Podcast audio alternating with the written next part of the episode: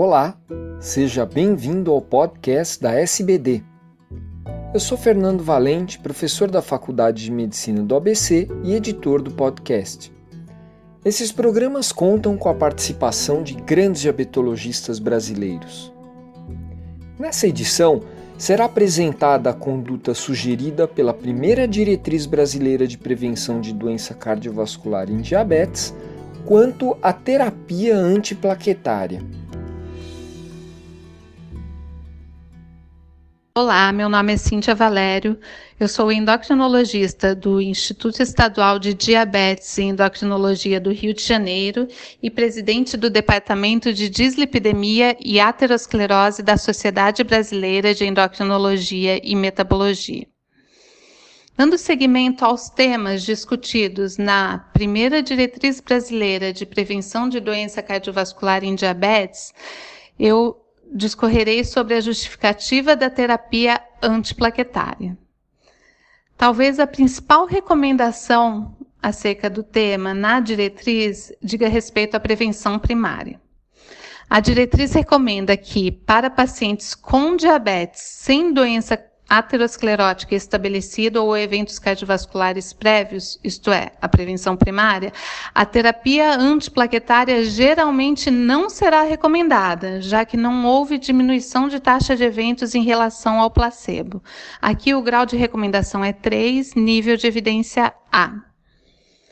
Uma exceção a esse grupo de pacientes é uma subpopulação de pacientes de alto risco cardiovascular, mesmo que sem eventos cardiovasculares prévios, acima de 65 anos de idade e com baixo risco de sangramento. Nessa população, o uso de ácido acetil salicílico pode ser útil. Aqui o grau de recomendação é 2A, nível de evidência B. Já para os pacientes de muito alto risco, ou seja, aqueles de doença com doença aterosclerótica estabelecida ou de prevenção secundária, a terapia antiplaquetária está mais do que indicada. Aqui o grau de recomendação é 1, nível de evidência A. Se estes indivíduos forem alérgicos à aspirina ou apresentarem algum quadro de intolerância gastrointestinal, o clopidogrel pode ser considerado uma alternativa aceitável ao uso da aspirina. E aqui o nível de recomendação também é 2AB. A dupla terapia antiplaquetária, ela será recomendada por pelo menos um ano em indivíduos de muito alto risco após um evento de síndrome coronariana aguda. Aqui também o grau de recomendação é forte, nível de evidência A, grau 1.